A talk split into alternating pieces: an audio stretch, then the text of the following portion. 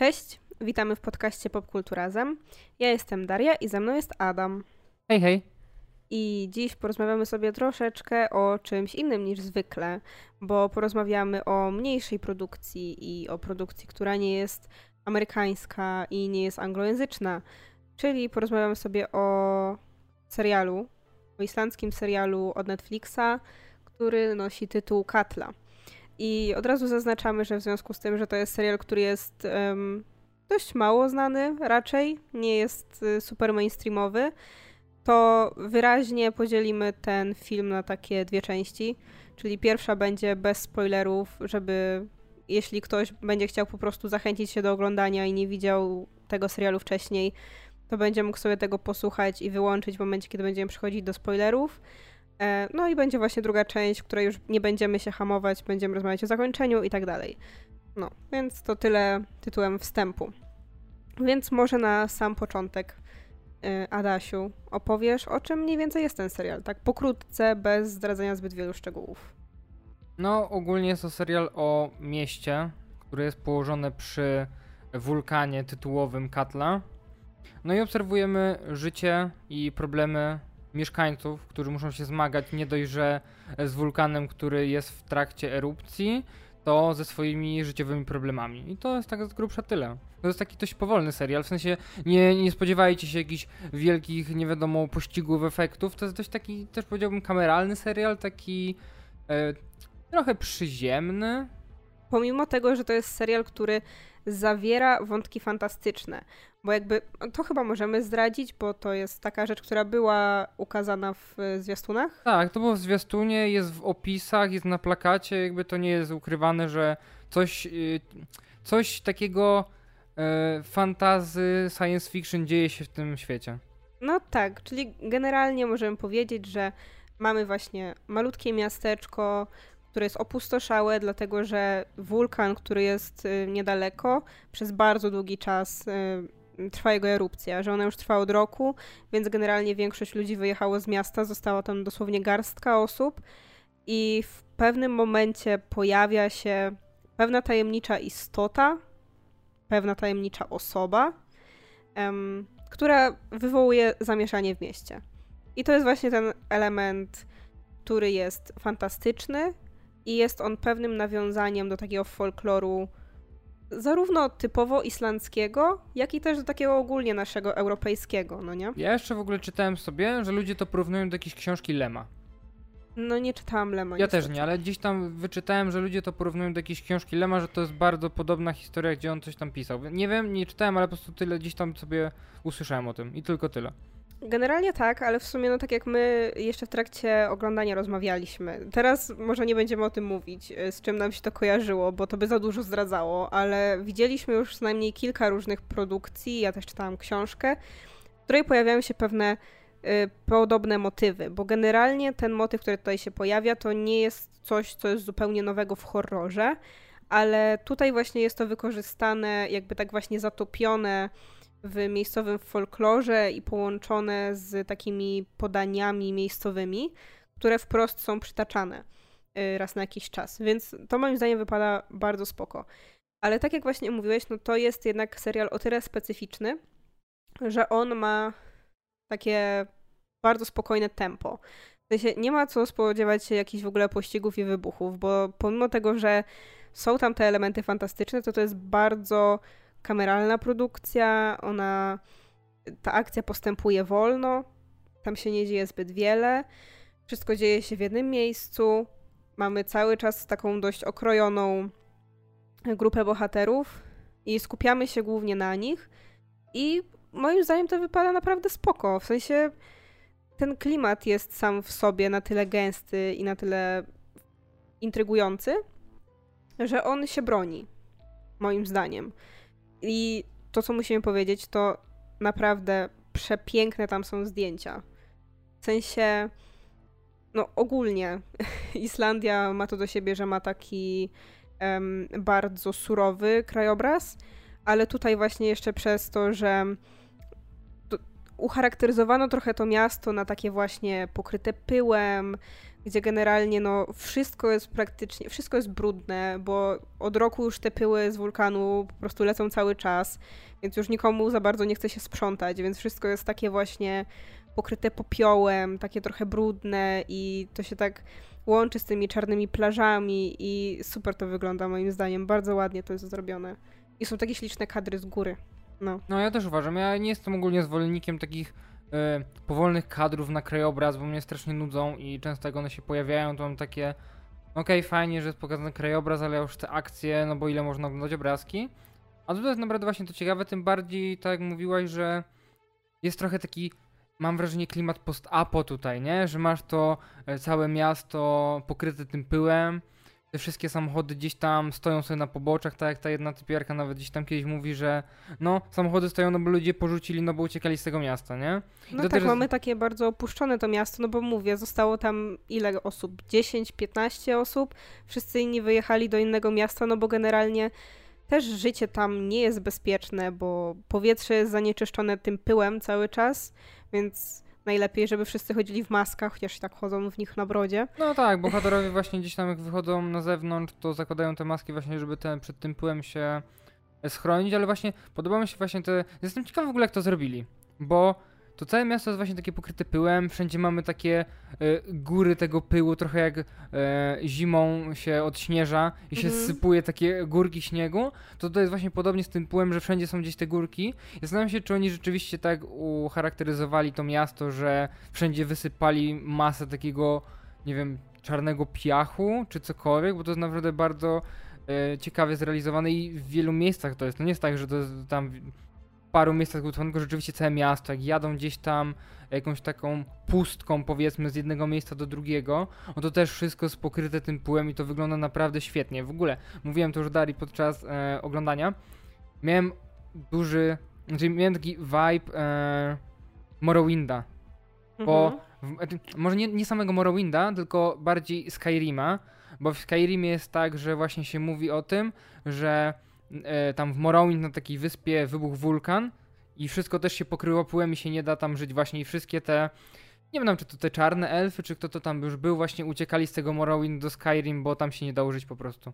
No a jednak y, Skyrim i cały to, ten świat jest jednak trochę oparty na, na mitologiach, wierzeniach y, nordyckich, nie? Więc możliwe, że tak jest, zwłaszcza, że Islandia zna się z tego, że no, są tam wulkany i często jakby powodują problemy. E, no dobrze, ale to tak jeszcze bezspoilerowo, co moglibyśmy właściwie powiedzieć. Mm, jak w sumie podobało ci się rozwiązanie, ale bez zdradzania szczegółów? Ja nie jestem zwolennikiem takiego rozwiązania, w sensie to jest okay, ale wciąż mam takie... No nie wiem, to nie jest w moim stylu, ja nie lubię takich rozwiązań. Ja mam wrażenie, że to jest trochę leniwe pisanie, że okay, nie wiemy co zrobić, no to pakujemy takie wyjaśnienie, jesteśmy zadowoleni, pora na CS-a, nie? To jest takie, nie wiem, nie jestem zwolennikiem, jest okay, jakby jest wyjaśnione fajnie w kontekście tego serialu, powiedzmy, że dało się wyjaśnić skąd to wszystko się bierze, niemniej mam problem, że nie do końca jest wszystko wyjaśnione, ale to już powiem w e, spoilerowej, że mam jeden problem z jedną rzeczą. Mhm. To znaczy, ja mam tak, że w trakcie oglądania, no bo generalnie ten serial jest krótki. On ma 8 odcinków i ja bym powiedziała, że one są zamkniętą historią. W sensie zakończenie jest takie, że można byłoby to kontynuować, ale wydaje mi się, że nie jest to konieczne i wątpię, żeby było kontynuacja. To jest takie zakończenie trochę jak oglądaliśmy na przykład Incepcję.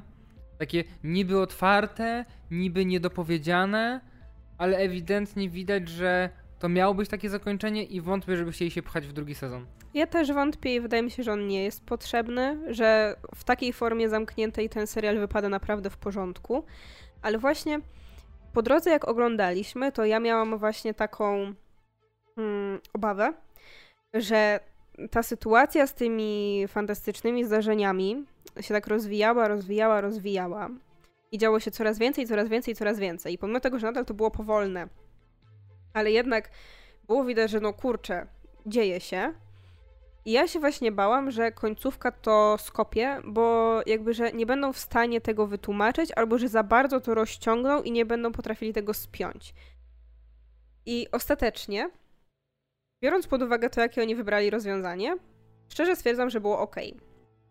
To znaczy, to nie jest tak, że to rozwiązanie było idealne, bo dla mnie samo wyjaśnienie tego, skąd się to wzięło, jest totalnie pretekstowe. Bo to jest na zasadzie, że y, bierzemy sobie jakąś. Y, to nasze jakieś tam podanie ludowe i wiemy, jakby co się w nim dzieje, ale nie wiemy skąd się to bierze. Czyli nie, nie znamy tego y, pierwszego powodu i musimy wymyślić cokolwiek. I tu wymyślono cokolwiek. To jest trochę głupie, ale to jest na tyle drobny wątek, na tyle on był tak krótko poruszony, że kompletnie mi to nie przeszkadzało, że to było takie trochę z czapy.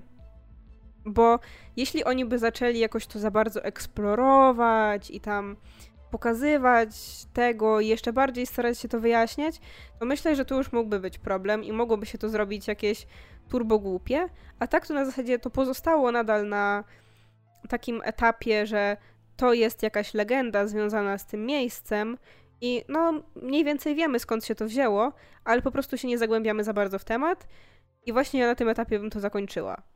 Bo obawiam się, że jakby był też drugi sezon, to by mógł za dużo tłumaczyć. Jeśli chodzi o to, tę samą konkretną przyczynę tego wszystkiego, co się dzieje. Więc może właśnie dlatego bym wolała, żeby tego nie było. Ale ogólnie. No. no właśnie mój problem był taki, że ja chciałem się dowiedzieć tej przyczyny właśnie, wiesz? A, to ja nie. No, ja właśnie, ja właśnie tak, dlatego mówię, że to jest jedna rzecz, która tak średnio mi pasowała, że chciałbym się dowiedzieć dlaczego. Mhm. Nie, jakby ja właśnie założyłam sobie, że to jest po prostu okej, okay, to jest legenda i tyle, i to mi wystarcza. To wyjaśnienie było i ono jakby nie miało dla mnie większego znaczenia, bo w sumie i tak dla mnie najważniejsze i wydaje mi się, że generalnie mm, takim sercem tego serialu jest to, jak bohaterowie na to reagują i jak to, co się dzieje i te postacie, które się pojawiają, wpływają na to, co się dzieje w ich życiu. I to jest najważniejsze, bo ten serial, pomimo właśnie tych wątków fantastycznych, jest przede wszystkim takim dramatem. Trochę rodzinnym, bo w sumie dużo się dzieje w, dookoła jednej rodziny. No dwóch w sumie. No tak, ale jakby no tym takim sercem jest właśnie ta rodzina Grimy, czyli tej głównej bohaterki. E, no i mamy jeszcze dodatkowo tego, tego policjanta i tam jego rodzinę. No. No jeszcze mamy Raquel i, i Dari. Jak... A, tak. E, jest Raquel, są Raquel i Dari, którzy się jakby pojawiają z zewnątrz. E, no tak, to dobra, to w sumie trzy rodziny. Ale no i tak dla mnie takim korem jest, jest rodzina Grimy. No nie bez powodu ona jest główną bohaterką. No ona jest w sumie spokrewniona z tym... Mm, jak on miał? Ten policjant. Czy nie są spokojni? To, nie. to jest jego syn, czy nie? To. Ten mąż. Nie? Kiertan nie był... Nie. A, okej. Okay. Nie, przynajmniej nie przypominam sobie tego. Jego synem był ten drugi chłopak, który był też tam ratownikiem. No to aha, i on był z Ashą, tak? Ausą, tak. A, okay, no. Że oni tam mieli jakiś y, romans. Tak, a propos tego. No. Bardzo mi się podobał język, w sensie nie, nie słyszy się tego na co dzień. To nie jest język, który wiesz, słyszysz codziennie. Jest bardzo ładny jak gdzieś tam sobie słuchałem, czy tam duńskiego, jak oglądaliśmy to na Rauszu, czy gdzieś tam czasem słyszałem jakiś norweski, to właśnie islandzki wydaje się taki najładniejszy, taki najbardziej łagodny. No nie powiedziałabym, że jest najbardziej łagodny, bo ma najbardziej takie twarde R. No może, może dlatego, że z nich wszystkich. może dlatego czuje się tak, wiesz, swojsko, że jest podobny do polskiego, nie? Ale właśnie tak. bardzo ładnie brzmi. Takie, te słowa są takie płynne. Mhm, tak, to prawda. Znaczy, to nie jest tak, że ten film jest, e, serial jest cały po islandzku, tam są elementy szwedzkiego. E, no i czasem bohaterowie rozmawiają też po angielsku, jeśli e, Szwedzi rozmawiają z Islandczykami. I to jest bardzo fajne. Bardzo mi się to podobało właśnie, że jest właśnie ten angielski i jest różne języki. To mi się bardzo podobało, że właśnie nie jest tak, że oni rozmawiają, nie wiem, jeden po szwedzku, drugi po islandzku i się rozumieją, tylko rzeczywiście, mm. wiesz, muszą się porozumie porozumiewać w różnych językach i to też fajnie pokazuje, że niby te języki są dość do siebie podobne, ale jednak tak różne, że rzeczywiście się nie, nie dogadają, nie? Mhm. No, jest ta babka z hotelu, która potrafi rozmawiać po szwedzku, więc ona rozmawia z tą, e, z tą kobietą, która przyjechała ze Szwecji e, właśnie po szwedzku. Ale tak, i jakby też widać um, to, że kiedy bohaterowie mają się porozumiewać między sobą po angielsku, to to jest już trochę inne, jak rozmawiają ze sobą po islandzku, że to nie jest dla nich tak turbonaturalne i że oni Słychać, że mają akcent i to jest normalne. Tak, i nie ma z tym nikt problemu. Tak, i że wiadomo, że mówią poprawnie, ale nie mówią już tak pewnie, że jakby widać, że jest taka różnica, ten przeskok pomiędzy rozmawianiem, nie wiem, o uczuciach po islandzku, a rozmawianiem o uczuciach po angielsku. Tak, trochę tak jest, że jak mówią po angielsku, to brzmi jakby to było jakieś takie, takie strasznie oficjalne. No, tak, to prawda. Nawet jeśli ktoś, powiedzmy, zna się od dawna i coś tam ich łączyło, jednak czuć, że to nie jest ta pewność, jaką masz przy, przy swoim języku ojczystym. Ja się w sumie zacząłem zastanawiać, Mhm. czy e, Gunhild rozmawiała z Torem No, po angielsku, czy po oni rozmawiali po islandzku? po angielsku. Ale z obydwoma? Tak. Okej, bo ja właśnie teraz zacząłem się właśnie tak zastanawiać teraz, ale rzeczywiście może tak być. Nie, tak, oni rozmawiali ze sobą po angielsku, bo ona nie znała w ogóle islandzkiego. Ona właśnie rozmawiała po szwedzku z tą e, kierowniczką hotelu, bo ona znała szwedzki. No, No też pracuje w hotelu, no, może znać języki. Może też mieli, więc, no, wiesz, ona też się znała z Torem. To nie znaczy, że on się nauczył szwedzkiego dla No niej. tak, ale ta z hotelu mówiła, że podróżowała dużo też, nie? Więc to też No. może inaczej. A właśnie, bo mamy właśnie tę postać e, tej kobiety z, z hotelu, która jest taką. Ona jest jakąś taką. Takim archetypem takiej czarownicy, bo ona jest jakąś taką I wróżbitką. ona jest takim archetypem e, tego gościa z horroru, który e, ogarnia, co się dzieje. Trochę. Tak, albo tego, wiesz, magicznego czarnego człowieka od Kinga na przykład, nie? I jak ci się podobało w ogóle jakby włożenie do tej fabuły takiej postaci? Nie, no to było bardzo w porządku. W sensie to było tak właśnie, że te, to jak ona opowiadała o tych podaniach, że e, no ona zna tutaj historię, powiedzmy tego miasta i to wszystko, to, tak naturalnie wypadało. Nie była taka mm, chamska ekspozycja, że okej, musi się pojawić ta postać, która ci wszystko wytłumaczy, tylko to rzeczywiście jakoś tak naturalnie wyszło przy rozmowie z e, tym chłopkiem. Z Darim. z Darim, no, że oni wiesz, gdzieś tam akurat był jakiś problem, że pojawiła się ta e, burza piaskowa, pyłowa, czy jak Mhm. to nazwać, i właśnie, że on jej akurat pomagał i sobie tak akurat naturalnie wyszło, że gdzieś tam od słowa do słowa wyszło, że oni zaczęli rozmawiać o tej tam historii, nie? To tu właśnie chciałabym też zwrócić uwagę na to, że pomimo tego, że tak naprawdę to jest zamknięta społeczność i mamy bardzo mało bohaterów, to tak naprawdę moglibyśmy podać cztery różne podejścia różnych bohaterów do tego, co się dzieje. Bo z jednej strony właśnie mamy tę bohaterkę z hotelu, która jest właśnie osobą, która wierzy w magię, można powiedzieć, i ona generalnie zna te wszystkie podania i nie traktuje ich tylko jako ludowych bajek. Z drugiej strony mamy Dariego właśnie, który jest z zewnątrz, to po pierwsze, a po drugie jest naukowcem. Jest geologiem i przyjechał tam właśnie badać ten wulkan, więc ma takie podejście typowo naukowe, że on chce się dowiedzieć o co tu chodzi, tak pod względem naukowym. Trzecie to jest Gisli, czyli ten policjant, który jest bardzo religijny i on znowu traktuje to wszystko jakby przez pryzmat, postrzega to wszystko przez pryzmat Biblii, tego czy to Bóg czy szatan zrobił. No i mamy jeszcze Grimę, która jest w sumie taka pomiędzy. W sensie ona podchodzi do tego chyba tak najbardziej osobiście i em, emocjonalnie po prostu, że ona ani nie rozumie tego ze strony naukowej, ani nie patrzy na to ze strony religijnej, bo nie jest wierząca, ani nie jest osobą, która jest super wychowana w tym folklorze i w niego wierzy, tylko ona stara się to zrozumieć tak prostymi ludzkimi emocjami, tak jak na przykład ja bym mogła próbować to zrozumieć, czy ty.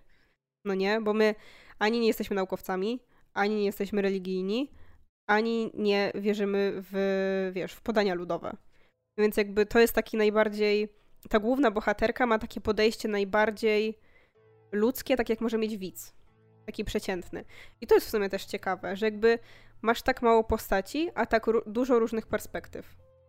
To mi się podobało. No, to prawda. To jest właśnie takie, że wydawałoby się, że skoro jest taka zamknięta społeczność, to wszyscy mogą być dość podobni, no bo zostało też mało ludzi tam, więc i którzy są powiedzmy jakoś tam a, spokrewnieni troszkę. Ta jedna osoba z zewnątrz, ale no chodzi o to, że rzeczywiście to jest fajne, że zrobili takie podejścia i to nie wygląda sztucznie, że rzeczywiście da się uwierzyć w to, że rzeczywiście ci ludzie mają takie różne podejście. I to jest właśnie fajne, dzięki temu, że to jest serial o ludziach, to że oni dużo ze sobą rozmawiają, dużo jest tych takich relacji międzyludzkich, to jest właśnie fajnie, że możemy ich poznać i że wszystko wypada tak bardzo naturalnie. Tak, ale właśnie ja bym też powiedziała, że to jest serial bardzo ludzki pod tym względem, że to jest czasem frustrujące nawet, że jakby jak czytając nawet komentarze na temat konkretnych odcinków widziałam, że ludzi to wkurzało, zwłaszcza takich widzów amerykańskich, że oglądając to oni mieli takie ale dlaczego on już nie, nie odkrył tego? Ale dlaczego on już od razu nie poszedł rozmawiać o tym? Bo to jest takie, wydaje mi się, bardzo amerykańskie podejście, y, znane z filmów amerykańskich, że ci bohaterowie średnio zachowują się jak ludzie. Że nawet jak dzieje się coś bardzo dziwnego, to oni od razu przechodzą do działania i chcą wszystko odkryć. A tutaj tak naprawdę dostajemy bohaterów, którym dzieje się jakaś totalnie porąbana rzecz obok, no nie? I oni po prostu są w szoku i nie wiedzą, jak do tego podejść. Więc niektórzy podchodzą do tego na zasadzie okej, okay, będę żył jakby dalej i udawał, że to jest normalne. Inni będą po prostu totalnie zagubieni. Inni faktycznie będą próbowali do tego jakoś podejść właśnie, nie wiem, naukowo i szukali jakiegoś rozwiązania. Ale generalnie to nie jest tak, że pierwszą rzeczą, którą oni robią, jak widzą kogoś dziwnego w okolicy, to jest od razu szukanie rozwiązania. Tylko oni podchodzą do tego jak po prostu zszokowany człowiek. I ja widziałam, że właśnie bardzo dużo ludzi to wkurzało, bo myśleli, że czemu oni się tak nielogicznie zachowują? Czemu oni jeszcze niczego nie robią? Czemu on nie poszedł tam i nie powiedział tego? Ale wydaje mi się, że to jest bardzo ludzkie. Wiesz, co jest ciekawe, że ja tego tak w ogóle nie odczułem podczas oglądania serialu. Ja miałem wrażenie, że właśnie ci bohaterowie o dziwo zachowują się dość racjonalnie i ludzko. Totalnie nie miałem takiego czegoś, że ale głupi, mógł zrobić coś tam innego, tylko jakby mam okej, okay, pewnie też bym tak zareagował. No właśnie dlatego mówię, że to było bardzo ludzkie, ale mało filmowe. No nie? Na takiej zasadzie, że... No bo kurczę, bardzo łatwo jest nam, jak się naoglądamy wielu filmów i wielu seriali, stawiać siebie w roli osób, którym właśnie wydarzy się coś bardzo dziwnego. Że nam się wydaje, że no dobra, nie wiem, pojawi mi się jakiś potwór, no to ja wtedy pójdę tam, zrobię to i będę racjonalnie działał, ja nie będę jak ta głupia postać z horroru, która gdzieś idzie. Ale kurde, tak naprawdę nie jesteśmy w stanie sobie tego wyobrazić, co by się wydarzyło, gdyby właśnie na przykład jesteśmy sobie i nagle pojawia się postać totalnie znikąd i może jeszcze wygląda jak ktoś, kogo znamy, ale kogo nie powinno tutaj być. Więc no, moim zdaniem to było bardzo fajne, bo to tak zrywało trochę z taką amerykańską wizją kina i trochę tak wprawiało w pewnym momencie w taki dyskomfort że no ty chciałbyś już, żeby oni szybko coś zrobili, ale oni po prostu zachowywali się jak ludzie, jak człowiek. No, właśnie tak jak ci mówiłem, dlatego bardzo mi się to podoba. I to jest taki serial. Mam ochotę oglądać więcej takiego kina europejskiego, takiego bardziej kameralnego, bo tutaj rzeczywiście jest coś więcej. Są takie ludzkie emocje, pewnie są też takie bardziej, jak oglądaliśmy przed ten hiszpański o superbohaterach, Pamiętasz? Ale no jest różnorodnie i to mi się bardzo podoba. Rzeczywiście czuć i dzięki temu, że są różne języki, a nie, że wszystko jest po angielsku, to też jakoś tam nadaje tego klimatu. Mhm. To też jest jakieś wyjście ze strefy komfortu, bo to nie jest na zasadzie, że oglądasz coś, możesz nie patrzeć, bo ze słuchu rozumiesz i coś tam, tylko musisz się faktycznie skupić i jakby 100% swojej uwagi poświęcić temu, co się dzieje. I to jest bardzo fajne, nie? Jakby ja bardzo lubię takie wychodzenie właśnie z tej amerykańskiej bańki, bo jesteśmy już strasznie przeżarci tym wszystkim. Jakby nie mam problemu z amerykańskim kinem i bardzo je lubię. I lubię i blockbustery, i takie bardziej kameralne amerykańskie kino, ale właśnie bardzo lubię to takie wychodzenie z bańki i wchodzenie do kina europejskiego, bo to dużo kurczę zmienia, nie? No i właśnie też mi się to podoba dzięki platformom VOD, na przykład takiemu Netflixowi, dzięki temu też możemy poznać y, różne, nie wiem, miejsca, języki, kultury. No właśnie tak tutaj mamy Katle, mieliśmy to może La Casa de Papel nie będzie dobrym przykładem, ale tam też jest inny język, chodzi mi o to, nie? Gdzieś tam było Dark, które jest po niemiecku, gdzie nigdy w życiu bym się nie spodziewał, że niemiecki serial tak mi się spodoba. Więc to jest właśnie bardzo fajne, że rzeczywiście ten Netflix inwestuje w takie lokalne, mm, nie wiem, rynki. rynki i to jest bardzo fajne, że te lokalne rzeczy mogą trafić właśnie do europejskiego widza. Tak, i mam nadzieję, że ogólnie tych nordyckich, znaczy ogólnie europejskich, ale też tych nordyckich produkcji będzie więcej. W sumie już jest kilka na Netflixie, których nie widzieliśmy, bo jest na przykład Ragnarok norweski, um, ale na przykład na HBO oglądaliśmy Przybyszów I też jest świetny norweski serial. I nie wiem w sumie kiedy będzie drugi sezon, czy on będzie, No. ale też jest super. Em, I też trochę nawiązuje do folkloru w pewien sposób. I też jest takim no, miksem współczesności z folklorem, tylko jest już troszkę, troszeczkę luźniejszy momentami. Ale no, generalnie ja się cieszę i mam nadzieję, że będzie tego więcej. I może ponadrabiamy sobie też jakieś starsze rzeczy kiedyś. No, dzięki, dzięki temu serialowi mam taką właśnie ochotę teraz, więc możliwe, że przez najbliższy czas będziemy sobie oglądać takie rzeczy. A mogliśmy oglądać jak były zamknięte kina, nie? No. Czemu ta katla nie wyszła wcześniej? No. Ale nie, była bardzo, bardzo fajna. I w sensie to jest nadal serial, który ma jakieś swoje wady. I jakby teraz o tym powiemy, tak bezspoilerowo. Są pewne wady, powiedziałabym. Na przykład to rozwiązanie nie jest perfekcyjne, ale ogólnie bardzo pozytywnie do niego podchodzę. Ja też. No. To chyba na tym etapie zakończymy tą bezspoilerową część. No, dziękuję wam za uwagę. Powiemy, że nam się podobało i polecamy sprawdzić. Jeśli nie przeszkadza wam powolna akcja. Tak, tym bardziej, że te odcinki nie są ta Netflixowo tak godzinne, tylko one trwają tak 45 minut, 40. Mam wrażenie, że to są No. takie dość to takie krótsze. Tak, 40 do 45 minut. Więc generalnie można poświęcić parę dni i sobie obejrzeć, bo to jest naprawdę bardzo fajna rzecz i właśnie myślę, że plusem dużym jest to, że wykorzystuje nie tylko Islandię jako scenerię, ale też Islandię jako jakiś fragment kultury. I umieją w cliffhangery, bo odcinek za- zawsze odcinek się kończy tak, że masz takie kurde, no jeszcze jeden odcinek, ale trzeba iść do pracy, nie? Tak, to prawda, to prawda. No dobrze, to teraz przechodzimy do sekcji spoilerowej. Może zaczniesz. Miałem ogromny vibe dark, jak zaczęliśmy to oglądać. Chyba przy drugim odcinku mówiłem, nie? Że strasznie czuję w tym taki klimat dark. Nie wiem czemu, bo to totalnie się nie łączy, y, ale nie wiem, to, totalnie czułem, że to takie dark, tylko islandzkie. Nie, ja właśnie nie czułam totalnie klimatu dark. Ale, znaczy, można zauważyć pewne podobieństwa przez to, że wiesz, pojawiają się ludzie w innych wersjach. Tak, ja właśnie miałem nadzieję, że trochę to się skończy tak w dark, że te klony, które przychodziły, może zaraz, No. zaraz powiemy o co w ogóle chodzi, Tak. ale że te klony, które się pojawiały, rzeczywiście zostaną w tym świecie i wiesz, trochę jak w dark, że oni będą się łączyć z tymi ludźmi, którzy już są. A to już by musiało być e, pociągnięte dalej. I to by wtedy wyszło też za bardzo zagmatwanie moim zdaniem i już straciłby kameralność ten serial. Może tak, ale właśnie ja, ja, ja trochę liczyłem, znaczy może liczyłem. Tak myślałem sobie, że może tak, ale dobrze, że się tak nie skończył, bo chociaż mnie trochę zaskoczył. No dobrze. Czyli generalnie, może y, ktoś nie oglądał i stwierdził, że i tak zostanie na sekcję spoilerową. Nie wiem, jak chcecie, masochiści, możecie. To teraz powiemy generalnie o co tutaj chodziło. W pewnym momencie pojawiła się postać mm, kobiety, nagiej kobiety pokrytej pyłem, która po tym jak ją umyto okazało się, że wygląda zupełnie tak jak Ausa, czyli siostra głównej bohaterki. Nie. Najpierw była Gunhild. Kurde!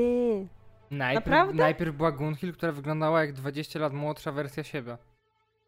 No dobra, no to najpierw była Gunhild, czyli e, kobieta, która właśnie wyglądała jak 20 lat młodsza wersja Gunhild, która obecnie przebywa w Szwecji i która 20 lat temu faktycznie była na Islandii w tym mieście.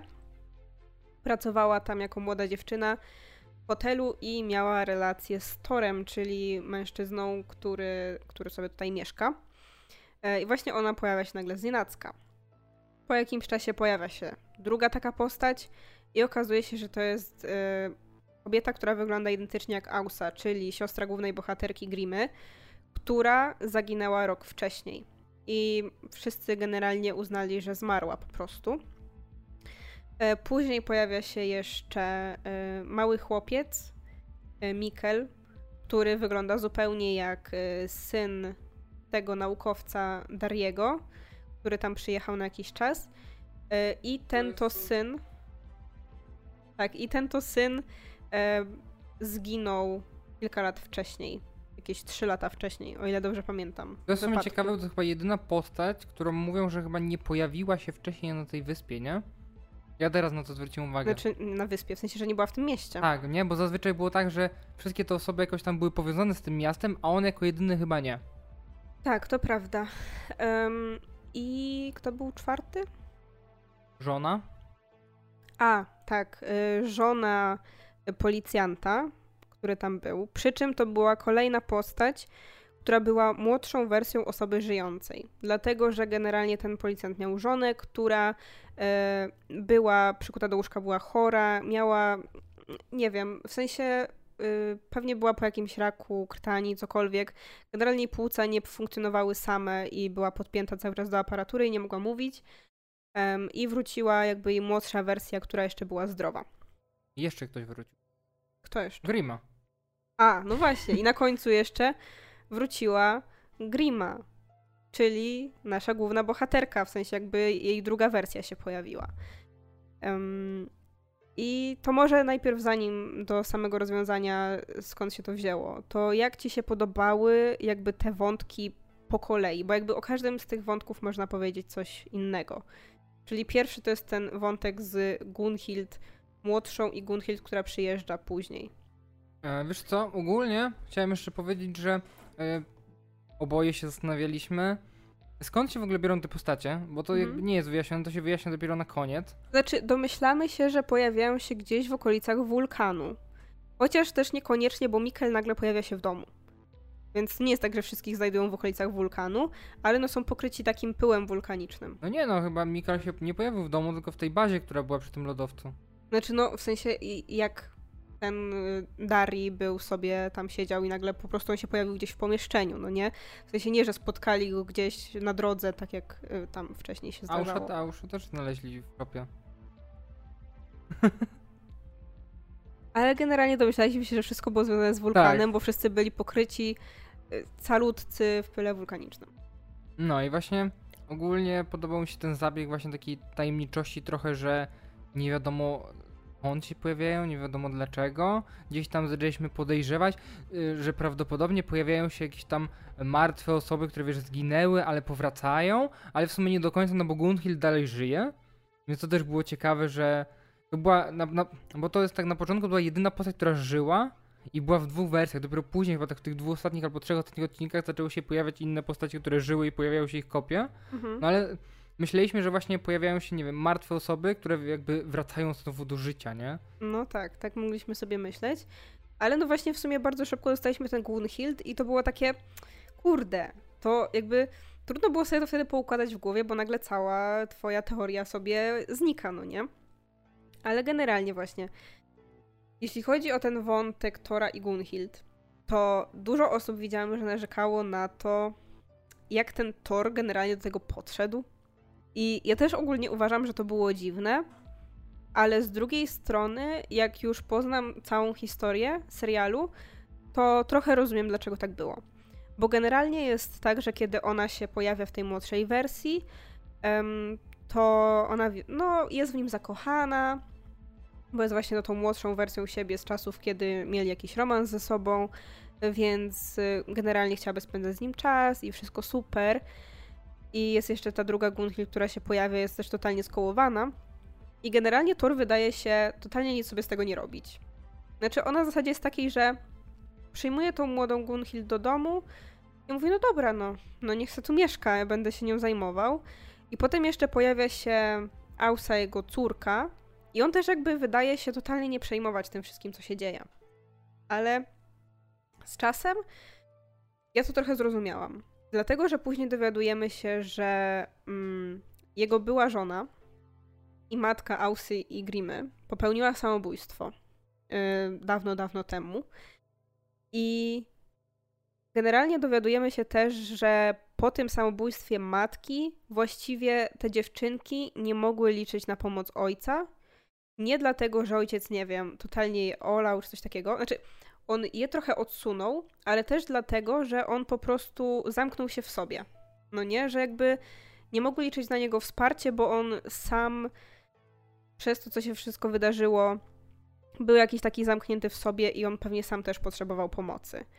Więc on generalnie ma trochę taki charakter, że jest bardzo takim zamkniętym człowiekiem, który jest taki trochę, widać, niezręczny bardzo w tych takich społecznych sytuacjach i on po prostu nie wie, jak się zachować nie wie jak kogoś pocieszyć, nie wie jak komuś pomóc i on jest taki strasznie wycofany. I dlatego w sumie rozumiem, że on się akurat tak zachował. I że nie było tak, że nie wiem, jak Ausa się pojawiła, to on razu leciał i o matku, super wspaniale, moja córeczko. Tylko on po prostu nie wiedział, co, co się dzieje i tak stał z boku. I po prostu przejmował wszystko, co się dzieje, tak po prostu. Znaczy, ja też miałem taki dziwny problem z tym, po pierwsze, z tą młodą Gunhild, która się pojawiła. I serial daje nam do zrozumienia, że ona nie zauważyła tej różnicy wieku, że on jest 20 lat starszy. I jakby ona myślała, że on jest. że, bo to jest tak, że ona się pojawia. I to jest tak, że ona nie widzi tego upływu czasu, nie? Że ona Mhm. jakby akceptuje to i jakby dla niej tam minął, nie wiem, jeden dzień, a jakby minęło naprawdę 20 lat. I to jest tak, że nie zauważa, że on jest 20 lat starszy, też nic nie podejrzewa, tylko wiesz, od razu, o mój ukochany, coś tam lala. On niby jej nie poznaje. Mam trochę wrażenie, że wie, że to jest młodsza ta wersja, chociaż na początku daje nam się do zrozumienia, że on też jakby jej nie poznaje, że nie wie kto to jest i często tak jest w tym serialu. Ale wydaje mi się, że to jest właśnie też kwestia szoku. No. no. W zasadzie nie wiem, no pojawia się nagle ktoś taki, jesteś taki. Co się dzieje? No bo jak później nie? przychodzi ta dwu- 20 lat starsza Gunhild, no to też patrzy na tą i jakby, no poznasz siebie 20 lat temu i to nie jest tak, że nie wiem, wtedy miała roczek, a teraz ma 20 lat i wiesz, mogłaby nie pamiętać, tylko to jest takie, no, no wiesz jak wyglądałaś 20 lat temu, jak nie wiem, masz teraz 40 lat, a wtedy miałaś 20, więc to też było dla mnie takie, że rozumiem, że to jest taki szok poznawczy, że no to nie jest normalne, że nagle pojawia się ktoś, kto wygląda identycznie jak ty 20 lat temu i mówi, że no sorry, kim ty jesteś, na pewno nie jesteś mną, ale to właśnie było dla mnie takie dziwne, że nie podejrzewali, że coś tu jest kurczę nie tak. Znaczy, wydaje mi się, że oni od początku to podejrzewali. Jakby w przypadku Gunhild starszej, ja czułam od razu, że ona wiedziała, że to jest to, tylko ona po prostu to, totalnie sobie wypierała. Jakby zawsze jak ten syn do niej dzwonił, to ona mówiła e, albo coś, to zawsze mówiła, że nic się dzieje, to na pewno nie jest ona, to na pewno, w sensie, że to na pewno nie jestem ja. I jakby, kurde, właśnie to jest dla mnie ta część tej takiej, y, takiego ludzkiego podejścia, bo jakby my sobie od razu właśnie myślimy, że hej, jakbym zobaczył siebie sprzed 10 lat, no to poznam i mówię, co ty kurde tu robisz, no nie? Ale to jest takie. Nie jestem sobie w stanie tak naprawdę wyobrazić, co by się stało, jakbym stanęła teraz przede mną Daria sprzed 10 lat i zaczęła mówić, że no tak, no ja jestem Daria i ja teraz tutaj.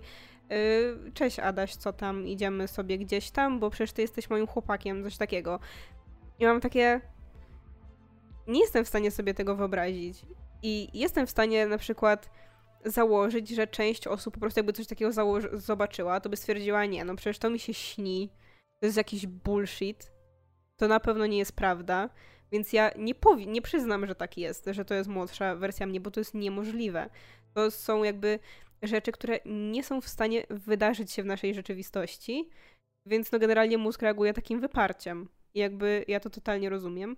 I tak samo właśnie w przypadku tego Tora, ja miałam właśnie na zasadzie, że on jest po prostu jakby tak nie ogarnia tej całej sytuacji, że stwierdza po prostu okej, no niech się dzieje, no niech ta baba se tu siedzi, jakby dobra. I tyle. To jest dziwne, ale jestem w stanie sobie wyobrazić, dlaczego tak jest. Okej. Ja bym chciał zejść chwilę z wątku Tora i Gunhild i zostać chwilę przy samym Torze. E, ciekawił mnie bardzo ten wątek tego kruka z białym piórem, Mhm. bo na początku totalnie tego nie zajarzyłem, ale to też było ciekawe, że nie tylko ludzie się pojawiają prawdopodobnie w kopiach, tylko zwierzęta też, Mhm. bo Daria mi powiedziała podczas serialu, że chyba owce i konie też nagle się pojawiały całe ob- obkryte tym takim pyłem, błotem, czy czymkolwiek to miało być. Mhm. I że też oni rzeczywiście je myli, nie? Chociaż kruk nie wiem, czy się pojawiał w błocie, po prostu był zawsze krukiem z białym piórem.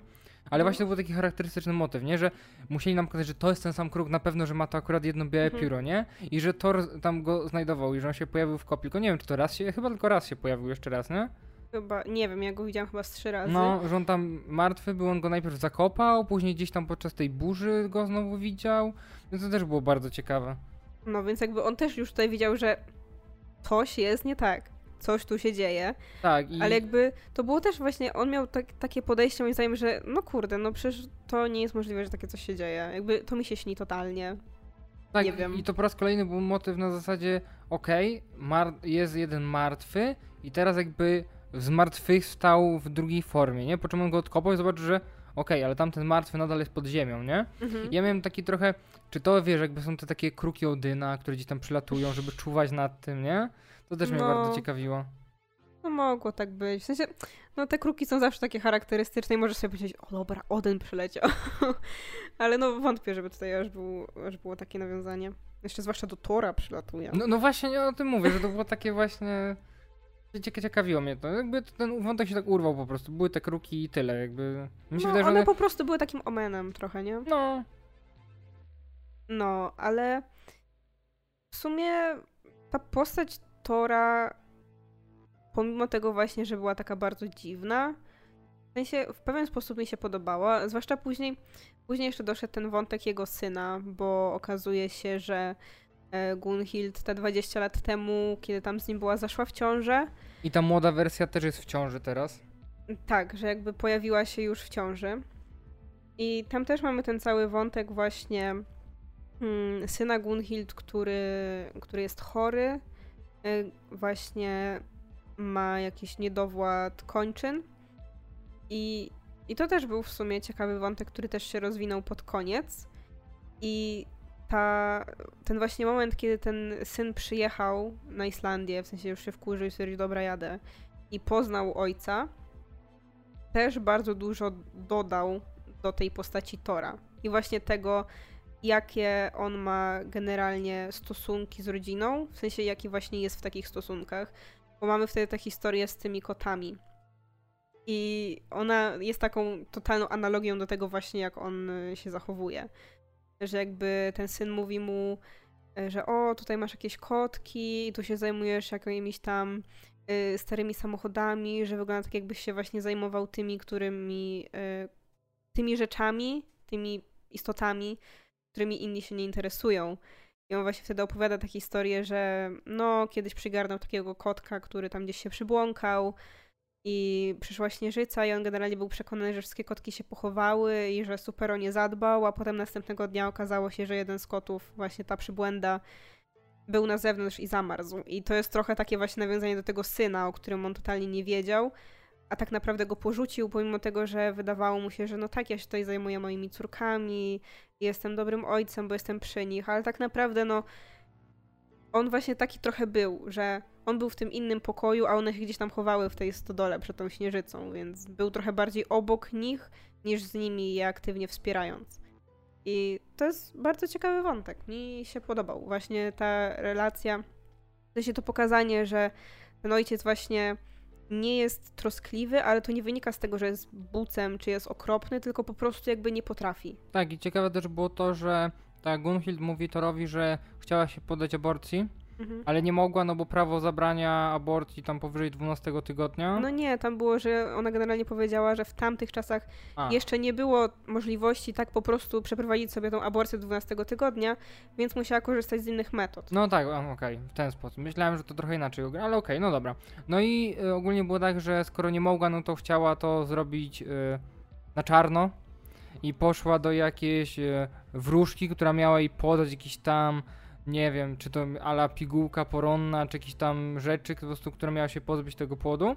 Mhm. No i okazało się, że niestety nie zadziałało to i ona sobie wmówiła, że to przez nią teraz jej syn ma ten niedowład e, rąk i że przez to jest e, no fizycznie nie do końca sprawny tak jakby mógł, no i przez to ona też nie bardzo daje mu wyjść z domu, nie bardzo chce, żeby on pracował, jakby jest strasznie taka nadopiekuńcza, no bo ma cały czas wyrzutu sumienia i jakby on cały czas jej o tym przypomina, że no to przez nią to się stało. No i to też jest bardzo fajne, jak ona w końcu może się z tym pogodzić, bo ta młodsza wersja no też jest w ciąży, no i na tej młodszej wersji badają ten płód tak samo i się okazuje, że to było genetycznie po prostu, że to nie jest jej wina. I to też Mhm. jest bardzo ciekawe.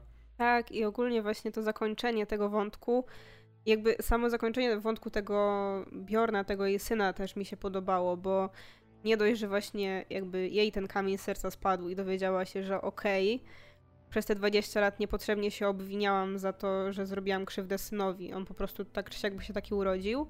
To właśnie, że on w tym momencie, kiedy wyjeżdża na Islandię i poznaje tego swojego ojca, to postanawia wreszcie się matce postawić i stwierdza, że on teraz będzie samodzielny. Że on chce zostać, on chce poznać ojca, chce poznać swoją siostrę, której nie znał wcześniej i że chce się po prostu usamodzielnić. I to też było takie bardzo fajne. Ogólnie podobała mi się bardzo ta postać e, Jorna. granego zresztą przez y, jednego z Skarsgardów, najmłodszego syna. E, najmłodszego z aktorów. I, I to było bardzo fajnie zagrane. Pomimo tego, że no, wiadomo, role osób z niepełnosprawnościami są trudne, no i są też zawsze kontrowersyjne, nie? Bo jednak zawsze można się zastanowić, czy nie znalazłbyś aktora, który faktycznie e, ma taką niepełnosprawność i mógłby sobie dać radę sam. Czy wolimy właśnie zatrudnić pełnosprawnego aktora, który się w taką rolę wcieli? Są raczej podzielone zdania. Ja uważam, że jeśli by się dało, to fajnie byłoby taką osobę zatrudnić.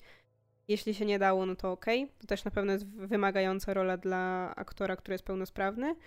I wypadł on moim zdaniem bardzo spoko. Chociaż no ja też, mm, wiadomo, no nie znam się na niepełnosprawnościach i nie wiem jakby osoba z niepełnosprawnością to odebrała, czy to jest w porządku przedstawione, czy nie jest za bardzo na przykład, wiesz, zbyt teatralne, czy coś w ten deseń. Jakby no, dla mnie było ok i, i mi się ta rola podobała i ogólnie ten wątek mi się podobał i to, że właśnie on na końcu tak się usamodzielnił i, i to było takie miłe, fajne. Podobał mi się ten wątek, no. Okej, okay, to teraz może przejdźmy do Rakela i Dari. Rakel. Rakel i Dari. No. I to nie chodzi o Dari w sensie, że Daria ma na imię gość, tylko ma na imię Dari. No. I to też był bardzo ciekawy wątek, bo też ten syn. Był najbardziej creepy wątek. Tak, ale właśnie dzięki temu też był bardzo ciekawy, bo tu też mamy małżeństwo, które rozwiodło się. Jest w trakcie rozwodu. Jest w trakcie rozwodu, przez to chyba po prostu, że ten syn umarł, nie? I oni nie mogli się dogadać po tym. Mhm, tak, no to częsty w sumie motyw taki. Że właśnie po śmierci dziecka para się, jakby, że małżeństwo się rozpada. No i właśnie tam był taki motyw, że ten dzieciak wraca. I to jest ciekawe, bo ten ojciec zareagował tak szok, panika, co się dzieje i tego dzieciaka zamknął po prostu w szopie i co to za demon straszny, o co chodzi mm. w ogóle. Znaczy taki demon, demon, demon, bo jakby wiedział, że jego syn umarł tam parę lat temu. No że... ale generalnie on już, jak się dowiadujemy, już za życia on się tego dziecka bał. I no jak się okazuje, to miał powody, dlatego że okazuje się, że no ten dzieciak miał naprawdę mroczną historię, która już jakby wcześniej ich poróżniła dość mocno i no ten ojciec już za życia tego dziecka trochę się go bał i wolał go unikać. I to też już wtedy trochę psuło całą tę relację. Dlatego, że mm, ten mały Mikkel był prześladowany w szkole i nie wiadomo, czy to przez to, czy przez to plus inne jakieś uwarunkowania. Był po prostu małym psychopatą. W sensie, no dobra, nie twierdzę, że może miał tam stwierdzoną psychopatię czy coś, e, ale był po prostu dzieciakiem, który nie ogarniał generalnie, że robienie ludziom i e, istotom żywym krzywdy jest czymś złym. Dlatego na przykład dowiadujemy się, że już jak był dzieckiem, to e, zabił swoją papugę, a później podpalił szkołę, bo, bo wkurzały go dzieciaki, które się z niego śmiały. Jakby kompletnie nie widział w tym niczego złego. Po prostu uznał, że no nie przeszkadzałoby mi to, jakby te dzieciaki umarły w tej szkole. I no to był taki wątek, który dla mnie był najbardziej taki creepy. I bo ten dzieciak jeszcze miał naprawdę wiarygodnie grał takie straszne dziecko i no, pasuje taki, do horrorów by się nadał zdecydowanie. No a później jeszcze podczas e, trwania tego jego wątku gdzieś tam po drodze morduje parę osób z zimną krwią, podcina gardło, gdzieś tam mówi, że swojego ojca by zabił i to jest też takie, boże, jakie to dziecko skrypie, ale rzeczywiście grał bardzo wiarygodnie i to jest właśnie bardzo fajne, że sporo jest tych właśnie takich dziecięcych aktorów, którzy rzeczywiście dobrze grają. I to tak głównie mam wrażenie w Netflixie, nie wiem czemu. Może też mało oglądam innych, ale rzeczywiście e, dużo jest takich młodych aktorów i to jest bardzo fajne, bo dzięki temu ta postać wypada bardzo wiarygodnie, że widać, że to nie jest jakieś sztuczne, że kazali dziecku masz graj, bo rzeczywiście i ten, ta mimika jego twarzy i to jak on wypowiada te słowa, to jest wszystko mm. takie creepy, jak on mówi zabiję cię, znaczy zabiję mojego ojca, jak go tylko spotkam, jest takie... Takie jeszcze raz mnie zamknie w tej szopie, to go zabiję. W no. sensie, to dziecko po prostu nie ma żadnych skrupułów, jakby nie czuje kompletnie, że na przykład jak coś powiem, to to jest nie w porządku, nie? Tylko po prostu zawsze mówi szczerze, no. Ojciec mnie zamknie w szopie, no to ja go zabiję, nie? Elo. No i później serial trochę nam daje do zrozumienia, że albo ten dzieciak nie miał wypadku, tylko specjalnie popełnił samobójstwo, Mhm. albo czy to jego ojciec go dobił, ciężko powiedzieć, bo ten serial tak niejednoznacznie kończy ten wątek, w sensie, że No to znaczy, no to dziecko wspomniało w sumie, że specjalnie wskoczyło pod ten samochód. Tak? Tak? Coś takiego wspomniał, no. Okej. No. W sumie teraz sobie myślę, że mogliśmy wspomnieć jeszcze w sekcji mm, bezspoilerowej, że to jest film, który, serial, który jest kurczę momentami dość brutalny i tam jest naprawdę sporo takich scen, które mogłyby być za mocne dla, dla niektórych ludzi. Znaczy ja wiem jakby, My, zwłaszcza pod koniec. no tak, po- ale jakby pokazuje nam się ta tablica informacyjna, że w tym odcinku pojawia się No, taki... No tak, ale tylko w tym jednym, a, No tak, a w jak- innych była też y, dość wizualna przemoc, na przykład właśnie y, to, co robiło to dziecko. I jakby tego nam, e, tam tego trigger warningu nie puszczono, więc, więc to w sumie też istotne. To może napiszemy to gdzieś w opisie. Możemy, No, prawda. e, no tak. Mm, to dalej, który mamy wątek? Dalej mamy wątek policjanta. On też był porąbany. Tak, podoba mi się to w ogóle w jaki sposób w większości serialów są przedstawiani katolicy. Osoby, czyli może nie wiem, czy on był katolikiem, no to był osobą wierzącą. Chrześcijaninem Tak, pewno. no, no bo Biblię miał i w ogóle tam do Jezuska się modlił, więc No to tak, też... ale nie wiemy, czy był protestantem, czy katolikiem, nie wiemy. No, ale generalnie był chrześcijaninem, no. No i on ma e, tą żonę, która, tak jak wspomniałeś wcześniej, miała prawdopodobnie jakiegoś raka krtani i teraz jest uwiązana do aparatury. I on jakby, serial nam daje do zrozumienia, że on się opiekuje tą żoną, jakoś tam dba o nią, chociaż creepy jest to, jak on ją zabiera na wycieczki samochodem i pokazuje jej, jak poluje. To jest w sumie tak. creepy, dość jakby czemu. I tym bardziej, że ta pielęgniarka mówi, że e, trochę jest problem z tą jego żoną, no bo przez ten pył, który jest w tym mieście, no to ten pył dostaje się do jej płód, więc tym bardziej mnie to dziwi, że on ją zabierał na powietrze, żeby ten pył się dostał do jej płuc jeszcze bardziej.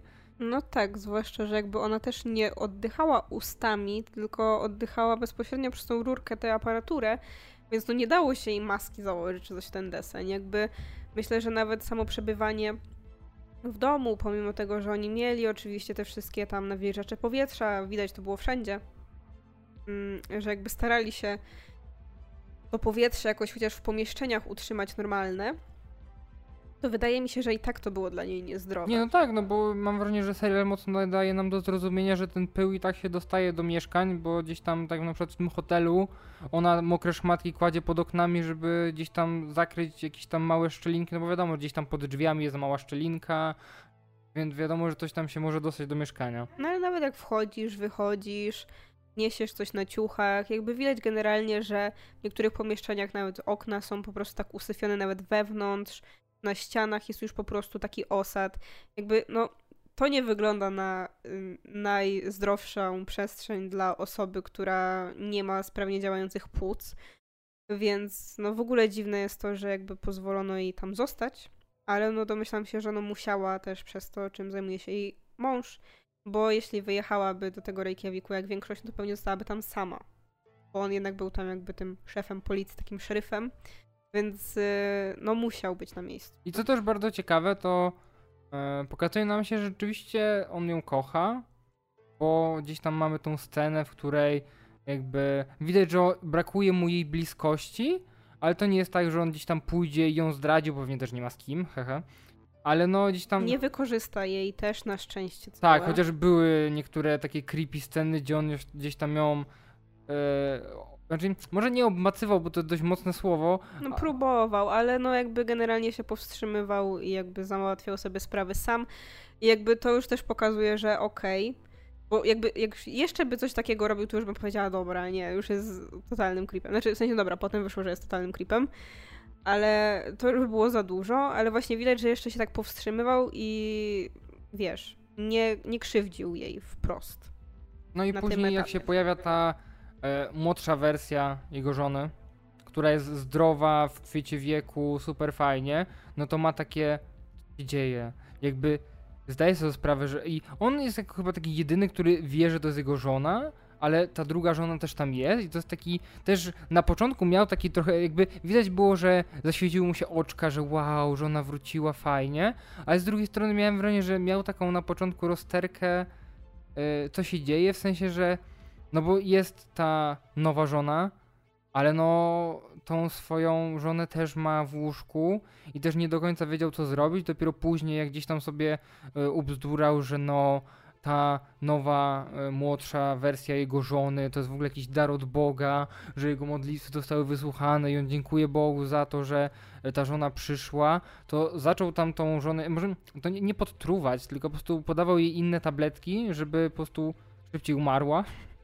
No i to też ciekawe, że bardzo szybko dochodzi do innej refleksji, że może nie do końca, czy to później, dobra, mów swoje.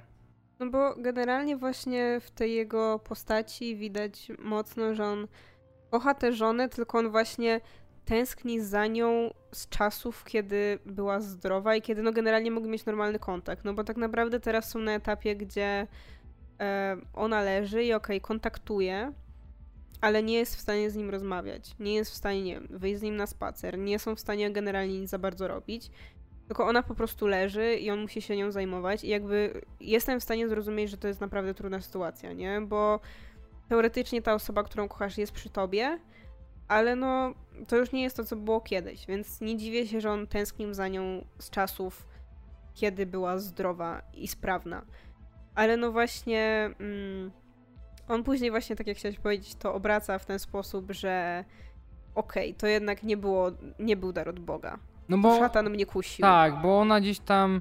On na początku zamyka piwnicy, nie na początku do końca nie rozumiem czemu. Jakby strasznie agresywnie się z nią zachowuje i zamykają w piwnicy. Ja nie wiem, czy on po prostu nie chce, żeby ktoś zobaczył, że są dwie wersje jego żony. Ciężko mi powiedzieć, bo totalnie nie zrozumiałem, czemu on. Bo ja rozumiem, że ona chciała gdzieś tam wyjść na spacer, ale no on wiedział, że no jak ktoś ją zobaczy, to to będzie dziwne. Więc jakoś tak strasznie agresywnie się z nią zachował, totalnie tego nie rozumiem.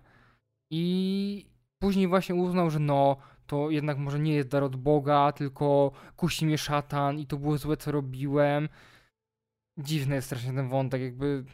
No właśnie wydaje mi się, że może o to chodzi, że jakby on zrozumiał, że okej, okay, właśnie to nie jest już ten dar od Boga, że on mnie teraz nagrodził za to, jaki jestem wspaniały i dał mi moją młodszą żonę, tylko na zasadzie kurde, to nie o to chodzi. W sensie nie powinienem teraz olewać mojej starej, w sensie mojej dawnej schorowanej żony, więc po prostu jakby pozbędę się tej, bo ona, ona jest właśnie tym czymś, co mnie kusi i nie mogę się poddać jakby temu kuszeniu, bo to szatan. I jakby no, to właśnie pokazuje to takie jego typowo religijne podejście, nie? Że jakby z jednej strony o, fajnie, dar od Boga, a z drugiej strony właśnie nie, szatan mnie kusi. I jakby no, on przez tą całą akcję się posuwa do naprawdę mocnych rzeczy i. A w ogóle, kurczę, nie powiedzieliśmy o tym, jak się zakończył wątek z dzieciakiem. A ja chciałem później do tego przejść. Chciałem... Potem na końcu pójdziemy tak, jak się zakończyły wszystkie. Tak, wątki. właśnie chciałem to zrobić, no bo ja właśnie chciałem okay. troszkę bardziej o tym pogadać też, no. Okej, okay, bo te rozwiązania w Bo przy Gunfield też nie powiedzieliśmy, jak się zakończył. A, no dobra, to wszystkie zakończenia są ciekawe, no. E, no dobra, no to chyba tyle na temat tego i przejdźmy w sumie do tego głównego wątku, czyli Grimy i Ausy. I to też jest znowu ciekawy wątek, bo on też e, nawiązuje w pewien sposób do tej żałoby. W sensie widzieliśmy, już porozmawialiśmy o tym, jak właśnie Thor podszedł do żałoby po żonie. I do tego, że później też stracił tę kobietę, z którą miał romans i, i za którą też tęsknił. E, I tu właśnie mamy Grimę, która nie dość, że straciła matkę, jak była dzieckiem, to jeszcze straciła starszą siostrę. To jest dla mnie strasznie dziwne, że ta siostra jest starsza, bo totalnie nie wygląda. Ja cały czas myślałem, że ta Usza jest młodsza od niej. No, są, wy, wydają się być w podobnym wieku. No, okazuje się, że ona jest trochę starsza. I, i właśnie, właśnie, więc przez to ona jest jeszcze bardziej przybita. E, I jeszcze dodatkowo był ten problem, że Ausa, kiedy żyła, to też sobie nie za bardzo radziła po śmierci matki, bo starała się w pewien sposób być taką matczyną figurą dla tej swojej młodszej siostry, ale nie do końca jej to wychodziło i przez to też miała problemy z alkoholem. I no, generalnie nie radziła sobie zbyt dobrze.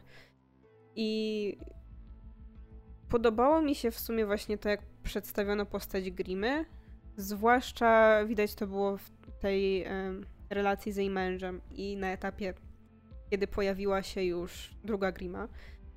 Bo no, wychodzi na to, że druga Grima to była tak naprawdę Grima z czasów przed śmiercią siostry, która była, pomimo tego, że wygląda identycznie, jest tak ewidentnie inna.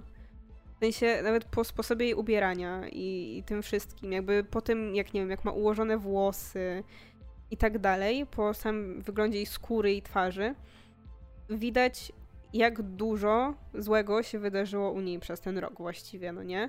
Że jakby mamy tą Grimę, która jest sprzed śmierci siostry, która ma dobre relacje z mężem, dba o dom, e, jest częściej uśmiechnięta, y, ubiera się w jaśniejsze ciuchy, a z drugiej strony mamy tę Grimę, która jest już jakby na skraju po, po tym roku, która tęskni za siostrą, jest wyraźnie zmęczona, jej relacje z mężem właściwie nie istnieją, oni się tam mijają, która właściwie no nie dba zbytnio o swój wygląd, w sensie głupio to brzmi, ale w sensie nawet widać, że ma włosy gdzieś bardziej rozczochrane, że ma zawsze wory pod oczami i widać, że generalnie jest po prostu taka wyprana już z wszystkiego. Znaczy, no to wynika z tego, że po prostu przez ostatni rok bardzo się zaangażowała w poszukiwanie swojej siostry i widać, że duży problem jej sprawiło to, że nie znaleźli nawet ciała tej siostry, więc ona cały czas gdzieś tam miała nadzieję, że może ta siostra nie zginęła, że może wróci, że jest jakiś taki cień nadziei, że ta siostra żyje i jakby trzeba jej szukać, no bo może gdzieś tam jest. I to jest ten problem, nie? Że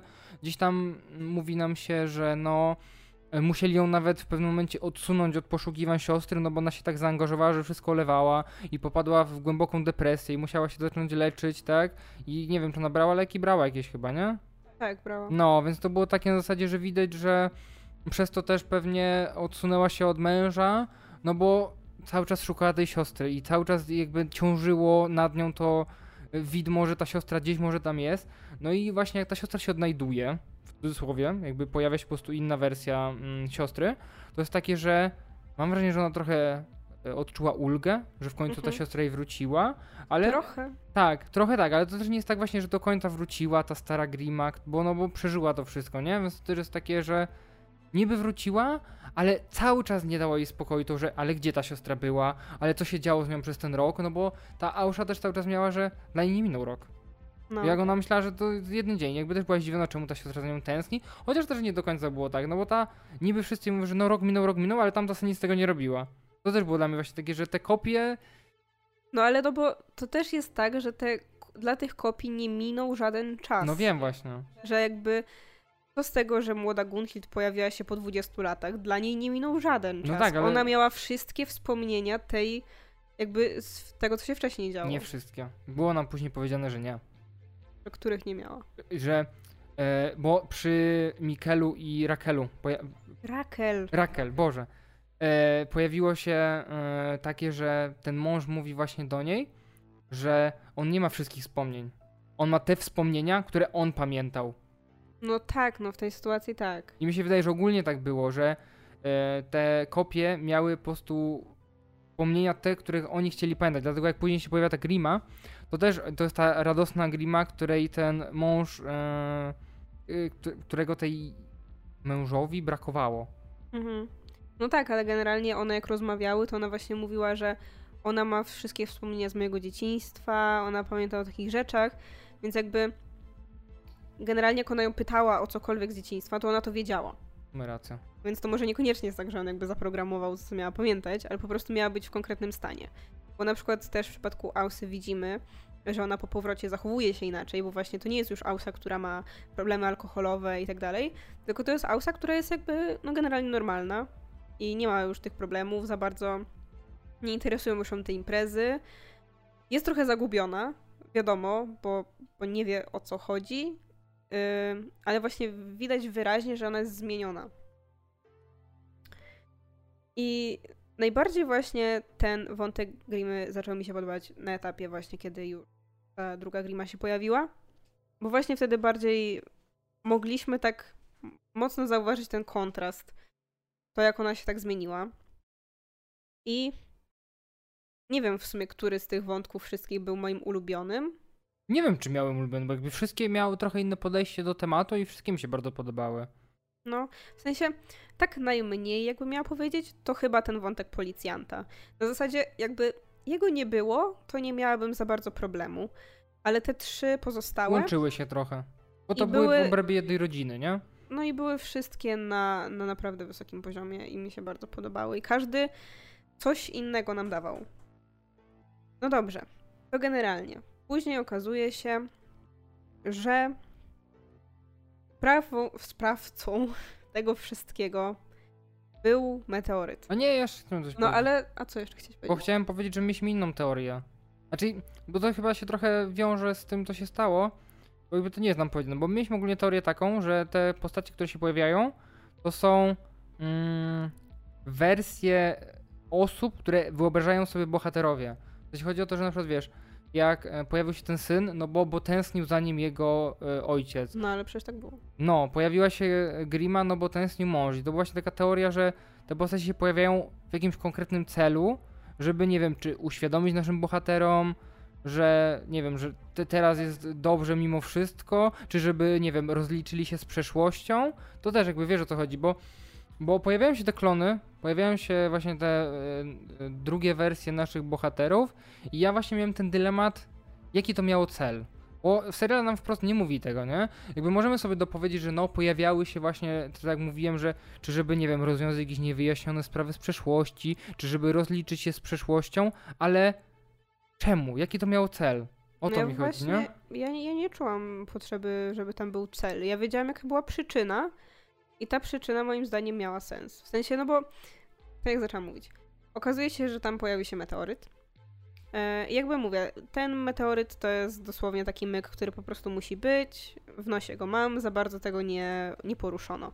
Generalnie był to jakiś meteoryt, który pozostawił jakieś tam cząsteczki, które są nieznane nam na Ziemi i potrafią się jakoś tam formować. No i okazuje się, że to z nich właśnie przy okazji wybuchów y, tego konkretnego wulkanu pojawiają się takie. One, one się pojawiają, bo po prostu y, przez to, że wulkan się aktywuje, to tam jest gorący i po prostu te kawałki meteorytu odpadają, one się topią i z tego się formują po prostu postacie, nie?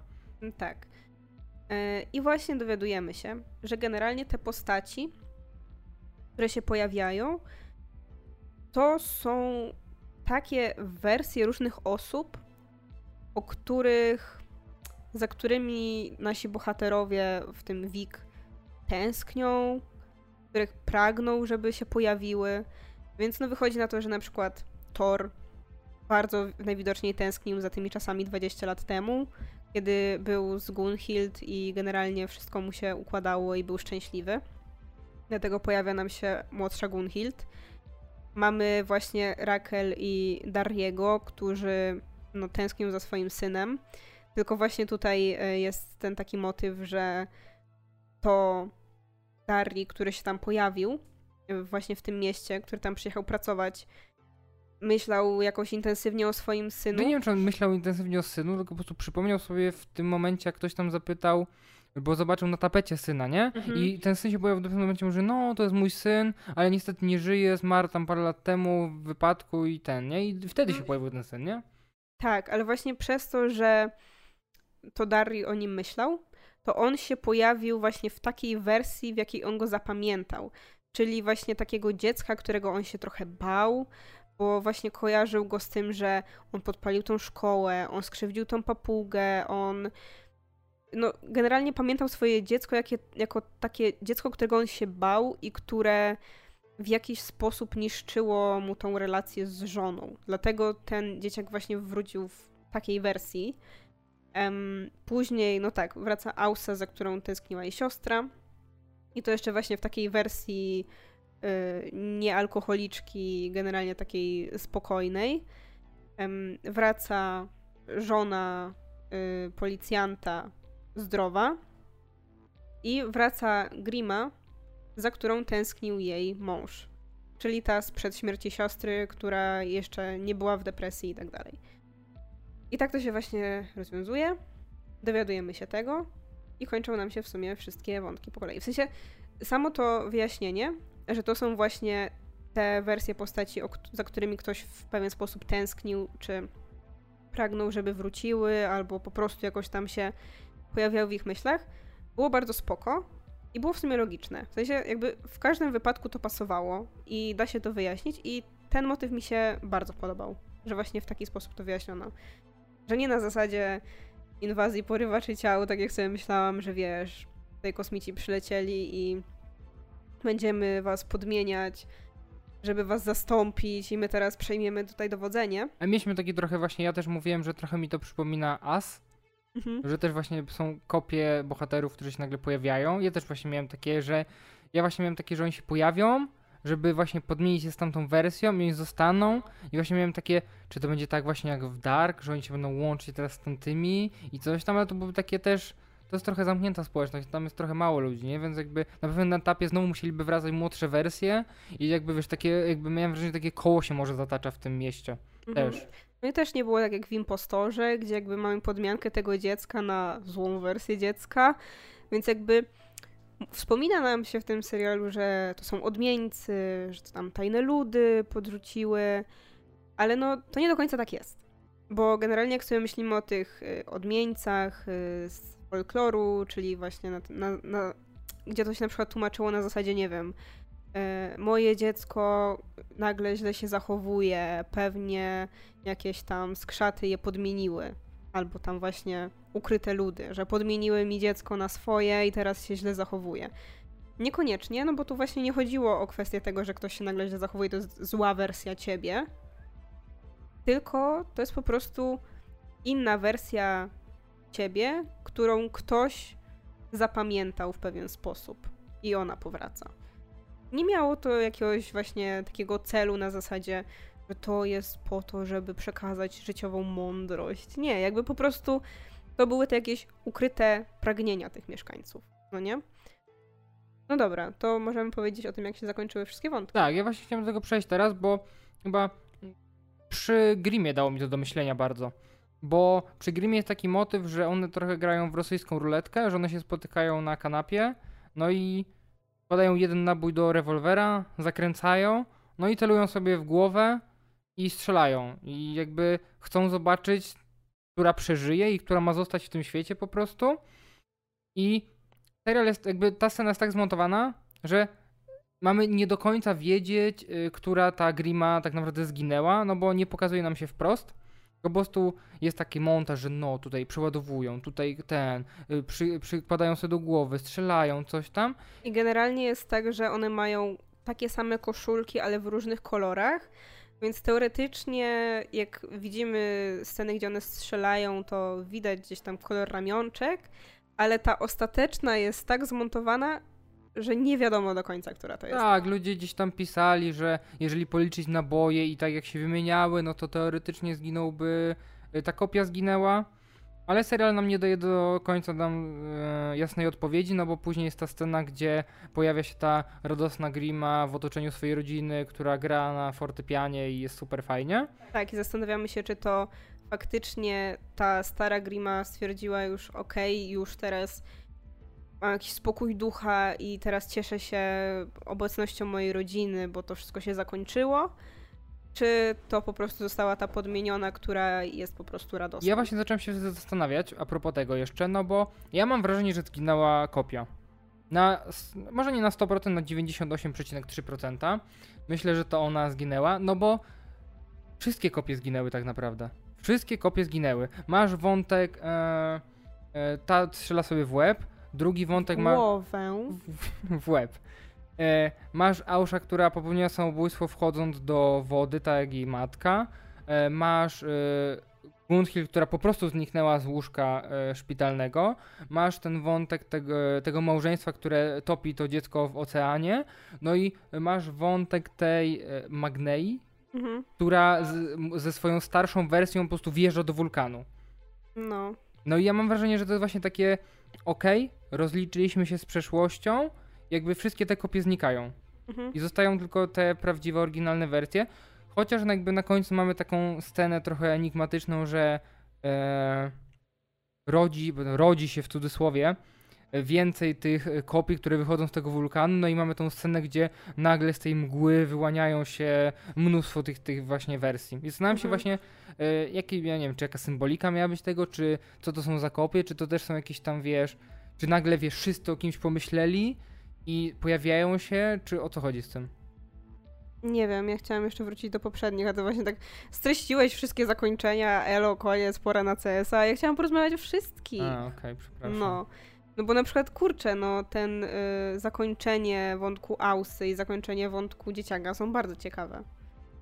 Na przykład, moim zdaniem jednym z mocniejszych zakończeń jest właśnie to, jak y, zakończył się wątek tego Mikaela Małego, bo tak naprawdę y, rodzice po tej całej rozmowie dochodzą po prostu do wniosku, że okej, okay, to nie jest nasze dziecko, musimy pogodzić się z tym, że nasze dziecko już, już faktycznie zmarło i po prostu spędzają ostatni dzień na plaży, bawiąc się i potem topią swoje dziecko w oceanie, co jest bardzo mocną sceną. I no jest taką, takie przejmujące, bo nie wyobrażasz sobie, żebyś coś takiego zrobił, ale nie wiem, to, to było chyba jedno z takich najmocniejszych zakończeń. I, I, bardzo mi się podobało to, to rozwiązanie, bo to też właśnie pozwoliło im wreszcie w pewien sposób właśnie ostatecznie pogodzić się ze śmiercią dziecka, bo wydaje mi się, że bardziej właśnie ta tego potrzebowała.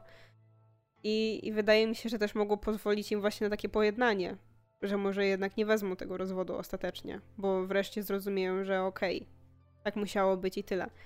I, I to mi się bardzo podobało, w sensie to zakończenie. Chociaż no właśnie mówię, było, było mocne. Znaczy co, mi się wydaje, że oni sobie zdali sprawę, że to nie jest ich syn, wtedy ostatecznie, że, że ich syn umarł wtedy i że to nie jest on, więc jakby też może nie będą mieli takich wyrzutów sumienia, że zabili swojego syna, tylko po prostu to jest takie właśnie, jak mówiłem, rozliczenie się z przeszłością, że kończymy ten wątek, topimy to dziecko i może się pojednamy, nie? W końcu. Mhm. No ale widać też było, że to było dla nich bardzo Nie no wiadomo, no bo on wyglądał jak ich syn, nie? Który zmarł parę lat temu, więc to też musiało być dla nich pewnie e, dość trudne przeżycie, ale no jednak tak, to była taka i dość właśnie taka dosadna scena, no bo rzeczywiście wcześniej te wszystkie śmierci były takie powiedzmy dość subtelne, no bo gdzieś tam ta Ausza wchodzi do tego oceanu i tyle.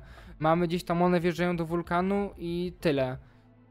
I, a tutaj topią to dziecko i to nam pokazują. I to jest właśnie dziwne, że przy tej scenie nie było żadnego ostrzeżenia, że są to jakieś drastyczne sceny, a przy, mam wrażenie, takiej mniej. Mm, jak to się mówi?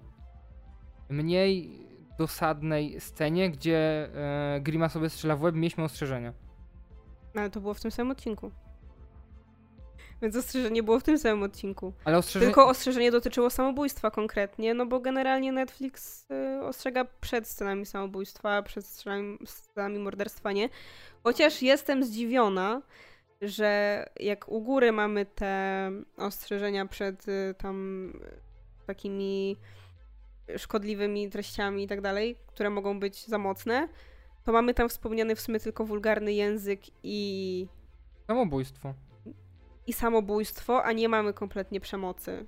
To jest dziwne, bo jest tej przemocy sporo i jest. Znaczy jest sporo przemocy w ostatnich dwóch odcinkach chyba. Tak, ale generalnie te oznaczenia są przez cały serial. One się nie zmieniają w różnych, y, w różnych odcinkach, tylko właśnie przed konkretnym odcinkiem, gdzie jest samobójstwo, to to wrzucają. Znaczy mam wrażenie, że nauczyli się po 13 powodach, że chyba jednak trzeba to wrzucić. Bo ja byłem przekonany, że ta plansza była od początku.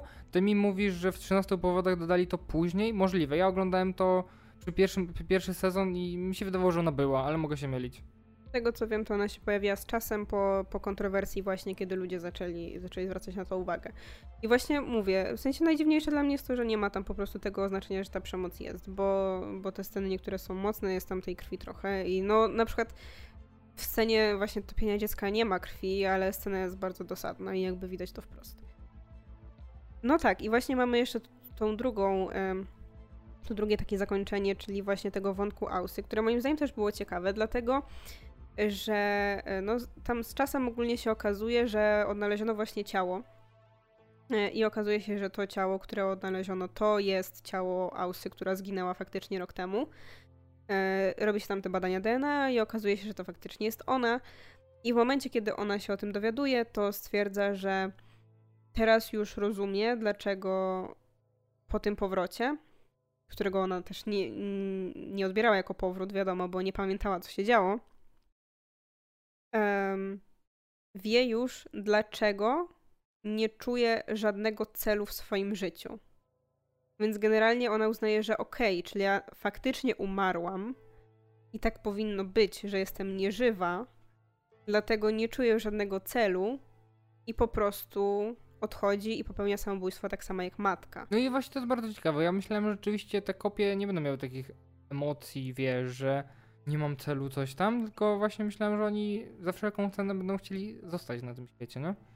No, no bo ale... nie wyjaśnia nam się, co to są w ogóle za postaci. Czy to są kosmici, czy to są jakieś takie dziwne odłamki, które się formują w życie? No bo gdzieś tam mamy ten motyw, jak e, Dari tam e, eksperymentuje, powiedzmy, bada ten meteoryt. Jakby po prostu gdzieś on tam, jak go rozpuszcza też w tym swoim laboratorium, no to ma tak, że nagle te takie małe odłamki stopione zaczynają się ruszać po tym szkiełku, nie? Mhm. I to jakby tyle nam mówi, że no on mówi, że no to z tego się robi. I to jakby całe wyjaśnienie, nie? Mi takie wyjaśnienie wystarczy. Ja, ja, ja właśnie też. mówię, jakby za bardzo próbowali to tłumaczyć i robić jakieś pseudonaukowe mambo jumbo, byłoby gorzej moim zdaniem. Już wolę właśnie, żeby to tak sobie zostało i że to jest jakieś takie trochę naukowe, trochę jakieś takie fantastyczne po prostu, metafizyczne i niech tak sobie, niech tak sobie będzie. Więc nie mam z tym akurat problemu, ale podobało mi się właśnie to, że mm, w tej scenie dzięki temu Grima tak naprawdę dostaje szansę, żeby się z tą siostrą pożegnać. I to też jest naprawdę taka scena, że ja się wzruszyłam. I była naprawdę bardzo, bardzo ładnie zrobiona. I to też w sumie jakby mogło pomóc jej jakby wrócić do tego takiego spokoju ducha w pewien sposób, no nie? Bo wcześniej, tak jak mówiłeś, ona miała problem z tym, że nie znalazła ciała siostry, nie wiedziała, co się z nią stało, czy ona, nie wiem, została porwana, czy zmarła, czy cokolwiek. A teraz nagle ona już wie, że ona zmarła, mamy jej ciało, możemy pochować. Dodatkowo mogę się z nią pożegnać i wszystko jest jakby tak, wiesz, zakończone normalnie. I przez to ona może wrócić do tego spokoju ducha. I przez to możliwe, że w ostatniej scenie, kiedy jest już ze swoją rodziną, z mężem, z ojcem i z bratem, którego dopiero poznała, to jest już szczęśliwsza. I to się jakoś tak fajnie zamyka. No, taka ładna klamra na sam koniec, to prawda. No. Jak teraz tak sobie o tym gadamy, to chyba bardziej mi się podoba jeszcze ten serial, w sensie jak tak sobie poukładaliśmy to wszystko. No, bo to jest właśnie takie fajne, że wiesz, jak wymienisz się gdzieś tam jakimiś opiniami, to rzeczywiście można to sobie jakoś tam poukładać. No, I co prawda to... serial jest dość chaotyczny, a my jakoś tak, o, o, dziwo, dość jakoś tak poukładaliśmy te wątki, że jakoś tak e, ładnie to wszystko wyszło. Wszystko się zamknęło, no nie? wszystko jest Aż ładnie. nie w naszym stylu. No właśnie, za mało chaotycznie. Zróbmy coś chaotycznego na koniec. Cześć. Ale wprowadziłem chaos. Totalna dezorientacja. Tak. No dobra, ale chyba i tak będziemy już kończyć, Tak, co? no. No dobrze. To zachęcamy Was do obejrzenia serialu. E, jeśli sami widzieliście, to dajcie nam znać w komentarzach, czy Wam podobało się równie bardzo jak nam. I jeśli chcecie poczytać albo pooglądać trochę więcej rzeczy, które robimy, to mnie znajdziecie na fanpage'u Ocieplanie wizerunku Skandynawii, gdzie piszę o skandynawskim kinie i na książkowym Instagramie Daria Podługa OWS. A mnie wszędzie w internecie można znaleźć pod nickiem Alex Alex. No, to do usłyszenia w następnym odcinku. Pa, pa. Hej.